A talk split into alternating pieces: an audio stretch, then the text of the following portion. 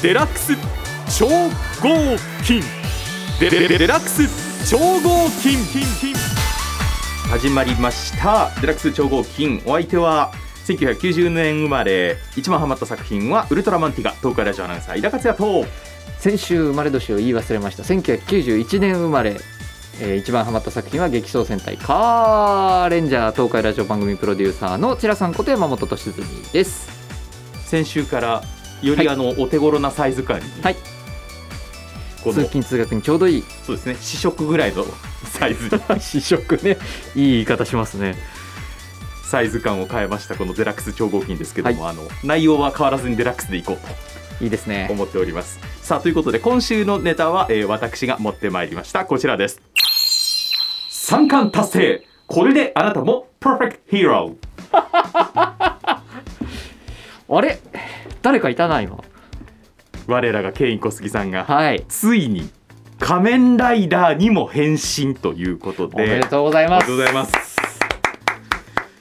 まあこれあのまあもう当然皆さんご存知だと思うんですが、はい。えー仮面ライダーリバイス現在放送中ですけどもこちらの劇場版劇場版仮面ライダーリバイス7月の22日公開なんですけどもここで、えー悪の仮面ライダーとしてケイン小杉さんが出演ということでしびれますうねんまあそれこそその一番ハマった作品はウルトラマンティガっていうふうに言ってますけどもあのリアルタイムで見たこのウルトラマンっていうとウルトラマンパワードなんですね、はい僕の場合は。でそのウルトラマンパワードに変身する、えー、ケンイチカイ役がケイン小杉さんでした。そして、えーなおかつこのウルトラマンパワードと大体似たような時期に放送していた忍者戦隊カクレンジャーその忍者ブラックもまたケイン小杉さんということで、まあ、スーパー戦隊とウルトラマンここはあのー出演したことが、まあ、さらに言えば変身したことがあるとはい。いう俳優さんだったわけなんですけどもここからさらに実は一人こう頭抜け出たっていうことなんですね。そこれってうん。2作うん品うん。変身した人っていうのも、うんそんなに多くはいらっしゃらないですよね。まあ、あの OB の多さを考えるとそんなに多くはないです。えっ、と、はい探してきました。はいえーまずはですね、えーこちらはウルトラマンと仮面ライダーに変身したことがある。はいで言うと、えーまず石川真さん。石川真さん、はいはあはあこの方はですね、新仮面ライダープロローグっていうあのオリジナルビデオの仮面ライダーシンですね。はいはい。に変身していて、なおかつ、えーそこからちょっと間を空けまして、2006年ウルトラマンメビウス。この中でウルトラマン光って出てきましたよね。はいハンターナイト剣っていう名前で最初登場して、まあある種その悪の心から抜け出たことで。ウルトラマン光という風にはい名前が変わるんですけども、その時にこのウルトラマン光に変身する芹沢和也役が、えーこの石川真さんでそれからですね同じく仮面ライダーと、えーウルトラマンでいうと、高月淳さん、高槻淳さん、はい、この方はですねこちらもまたあのオリジナルビデオ作品「ウルトラマンネオス。ネオスあ」と、えー仮面ライダー龍騎13人仮面ライダーがいるとはい。でしかもお互いが殺し合うという、まあ、非常にあの殺伐とした世界観でしたけどもその中の仮面ライダー大河役東條悟君という。えー僕は英雄になるんだ。っていうこの非常にダウナーなキャラクターで、そうだからギャップがすごかったです当時。ウルトラマンネオスはまあウルトラマンに変身する非常に快活な構成で、そうでしたね。一方この仮面ライダー龍騎の仮面ライダータイガーはですね非常にあのやったらネガティブ。はい。要は僕のことなんて誰も好きになってくれないんだっていう思いをこうこじらせていった結果、えー英雄になればみんなに好かれるはずだ。はいでそこでその恩師にかけられた。英雄っていうのは何か大事なものと世の中を天秤にかけた時に世の中を守るためだったら大事なものを時には犠牲にしなきゃいけないよ。という教えをちょっとこう曲解してしまって、えー大事なものを手にかければ手にかけるほど自分は英雄に近づけるっていうこの そうですね。ちょっと違うよっていう解釈をした結果、えー恩師を手にかけたりとか、えー仲間になったから、えー僕は君のことを倒すみたいな。ちょっとそういう病んだキャラクターを、はい。あの演じていました。そんな高槻淳さんですね。なるほど。それから仮面ライダーとスーパー戦隊はい。っていう組み合わせもあって、えー恐竜戦隊10レンジャーのはい。ティラノレンジャー劇はい。望月裕太さん、はい。この方もこれまた、えーオリジナルビデオ作品ですけども「仮面ライダー J」あのああーそうですね。はい、はい仮面ライダーだけどウルトラマンぐらい大きくなるという設定で。仮面ライダーディケイドのね劇場版では大きくなった仮面ライダー J に、えー仮面ライダーディケイドが自ら変身ベルトに変身することによって取り付きでっかいディケイドになるという,、はいそうでした。非常に斬新な解決策というか。はい。あこうすればキングダークにも 怠慢が晴れるのかっていうね。その手があったかみたいな勝ち方でしたけうど、んまあそんな仮面ライダー J と10レンジャー。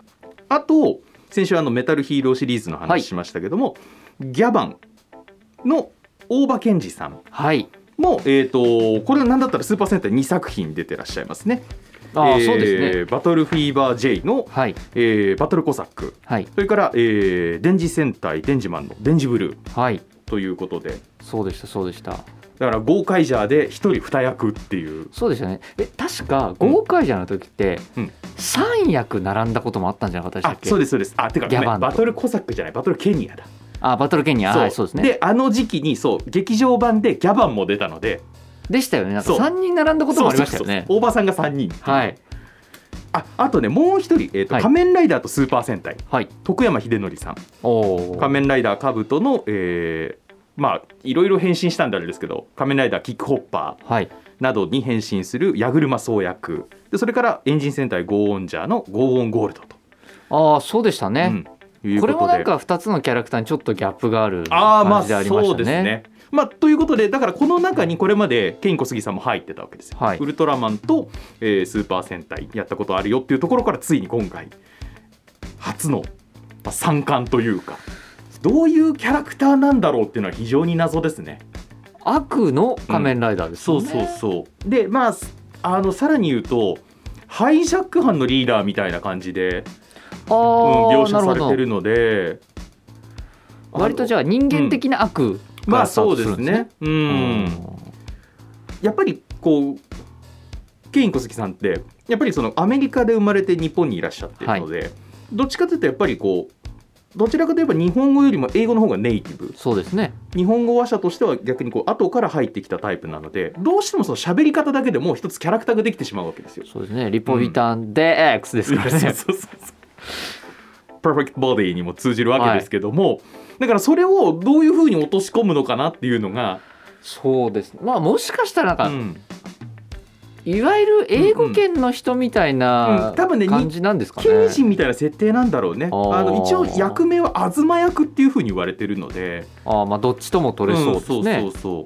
あのウルトラマンパワードはもう完全にアメリカの舞台でしたね。アメリカ圏の話なので、まあ、当然そのいわゆる日系二世的な設定で十分通じますし忍者ブラックは逆に面白かったのはジライアがアメリカに渡っていたっていう設定なんですよあーそうでしたね。ねご先祖がアメリカに渡っててアメリカで暮らしていてでまあその危機に際して日本に帰ってきた子孫が帰ってきたっていう設定だったんでまあだからそこもうまうんくキャラクターに飲み込んでいくんでしょうでね。映像見たんですけど変わってなかったね。いやーまあそれ今でも CM とかで見るからあれですけどやっぱ精悍だしいやまさにヒーローって感じの方ですよね。凛々しさが全然変わってない。うん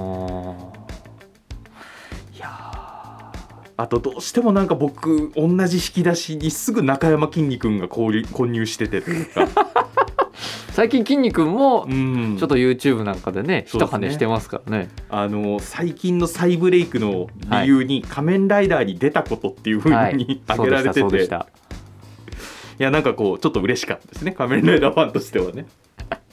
あそれまで再ブレイクのきっかけにはなるんだっていう。ああと一人いますよ。ん？宮内博さん。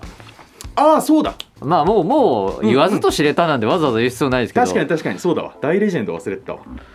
まあ、仮面ライダーうん。とスーパー戦隊、そうですね。ああそうか。まあでもそう考えて今うんうん。紹介してもらうと、思ったよりはいました、ああなるほどね。うん。まあウルトラマンとの掛け持ちの方をちょっとなかなか存じ上げなかったのもありますけどうん結構いらっしゃるんだなと。まあでそこからじゃあ3つっていうのはすごいうん。ねでもあのやっぱりなんだろうな。特撮作品の裾野の広がり方でもあるのかなというか、うん。あのやっぱり慣れた人にやってもらった方がそれは多分きっと現場としては楽なわけですよ。そうですね。アクション新しく教える必要もないしでもその中でやっぱ若手の登竜門としてどんどんどんどん若い俳優さんを仮面ライダーに送り込むことにある意味こうメリットを感じるうん。ようなこう事務所が多いからこそある意味その重複がこれだけ少ないというか。ああ確かに。うん。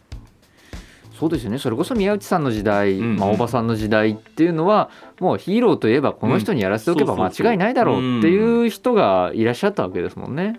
まあ、逆にこの方々が手探りで作ってくれたからこそ何も知らない若手が入り込んでもあのアクション指導ができるようになったり、こういうシーンはこういうふうに演じればいいんだっていうそれこそ心構えとかまで含めてね日常生活のところまで含めて君たちはヒーローになるんだみたいなことを。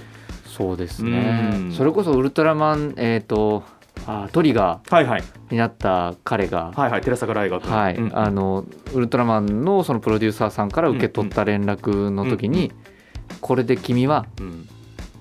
死ぬまでウルトラマンだからって言われたっていう話をされててそそうだよな。うん。だってやっぱり僕らにとっうてん。V6 の長野さんはウルトラマンだし、うんうんああ重たい言葉だけどでもやっぱその覚う悟なんだなって思いますよね。だから本当にあの責任と名誉っていうのかな、はい。うんセットだよね。まあ、子供たちに夢を与えてるわけですからうんね。そうですね。いやだから自分はなかなかなれないなと思いますよ。チャンスがあっても、まあそうね。そういうことまで考えると怖い。うんうんうん。あそうだわそうそう。だから この話をしようと思ってたんだ。あのそんな中で「なれます」って言われたらウルトラマンメタルヒーロースーパー戦隊仮面ライダーどれなってみたいですか？わー悩むけど。これ一回あの別の番組の生放送の中ではい。僕ピンチヒッターで出た時にそういう話になって「いやいやわかんねえよ」ってこうあの特撮に興味ない人が突っ込まあれて。ーまだ、うんまあ、自分が好きだからってところではなくてうんうんうんスーパー戦隊ですね。ああほうほうほうほ5人のうちの1人じゃないですか。うはいはいはいはい。プレッシャーが。プレッシャーが。あそっか。あと、まあ、キャラ作りが簡単、この人がこういうキャラこの人がこういうキャラ、うん。この人がこういうキャラ。じゃあ自分の役割はこれっていうのがきっとわかるじゃないですか、まあ、これ演じる側としてというよりは、はいはい。その本当に僕がヒーローになるならって考えた時に何したらいいんだろう？はいはいはいはい。自分の中の答え正義で戦わなきゃいけないって多分結構しんどいと思うんですよ。なるほどね。僕はね仮面ライダー。あなるほど。うーん。あのなんだろうな。まずねあの その時にこれを言って何言ってんだよって言われたんだけど巨大化するウルトラマンよりその山本君が言ったようなスーパー戦隊とかはい。仮面ライダーとかの方がまだなんか想像しやすいというかああなるほど。自分がビルより大きくなったりとかちょっと想像できなくない、そうですね。ちょっとまあ、うん。なんか恥ずかしくなりますね。内股閉じたくなる。下から見られてるみたいな。リアリティがないんだよね。ああ。でリアリティがないって言っていや両方リアリティねえわって言われたんだけど。いやまあないんですけどただよりねっていう。であとじゃあその仮面ライダーとスーパー戦隊の中でなんで僕は問答無用で仮面ライダーなんだろうって思った時に、はい。他の5人が想像できないああまあてか自分を入れるとだから残りの4人人。まで含めてなんとかレンジャーになっていくわけじゃないああ。チームメイトとかまでこうなんかちょっとあれが及ばなくてってなったら仮面ライダーは割と自分のスタンスでというかなるほど。うん確かに今残りの4人の、うん。そのなんていうんですかねどんな人なんだろううん浮かばないですけど、あと仮面ライダーがやっぱちょっと怖いのは、まあ、最近のは違いますけど、うんうん。まあ基本は肉弾戦がメインじゃないですか。なんかメカとかをいじる楽しさもはいはいはいはいはいはい。あるかなって思うとスーパー戦隊にななるほどね。うんうんうん。ロボットにも乗れるし、はいはいはい。ああまあそれは大きいねでだんだんプレゼン合戦みたいなそうそう。武器も使えるしもしかしたら自分たちで作れるし、ああそうだね。うんうんうんうん。ああそう聞くと自由度があるね。でなんか仮面ライダーってこれイメージですよ、うん今のはまあそうでないものもありますけど自分の内なる力をはいはいはい。ベルトを使って引き出す系多いじゃないですか。ああそうね。もともとこう何らか素質とはいいうかね、素地があってっていうのはありますね。うんうん。もちろんスーパー戦隊もその手のものもありますけど、うん。基本的には変身グッズの力を借りて強化していくわけじゃないですか、自分を、そうね。そっちの方がトレーニングいらなそうだなとか。いろんなことを思っちゃう。いやでもだから作品によっては、はい。あのある日突然一般人だったのにヒーローになってしまうっていうののそのあれをいやもうそれはそういうもんじゃんじゃなくて一応それなりに埋め合わせようとするアプローチをはい。入れる作品もあって「仮面ライダー01」なんかは、はい。そのおじいちゃんが社長だったからっていう理由でついこの間まで売れないピン芸人としてやってたうん。男の子だったのに仮面ライダーに変身していくっていう設定だったんですけどあのちょっとスーパー SF なんだけどあの超高速演算というか学習によって一応戦い方を覚えるっていう描写が最初の変身の中にはあって一応ここで高速学習してスパコン並みにものすごい速さで学習できるからいきなり初心者でもこれだけのアクションができるんですよっていう説明にはなってて。なるほどうねん。デラックス超合金。いや皆さんは。これこれはもう酒飲みながらどこまででも喋れますよ、ちょっとだから「ハッシュタグ超合金」つけて、はい。あの皆さんはもう何の制約もなくはい。なれるとしたら、ウルトラマンメタルヒーロースーパー戦隊仮面ライダーあと他のヒーローものでもいいです。そうです。スパイダーマンがいいという方はもうスパイダーマンでも結構です。だ演じるじゃないですよ。あなるんですなるなるそうそう。あなたが地球を守るんですよ。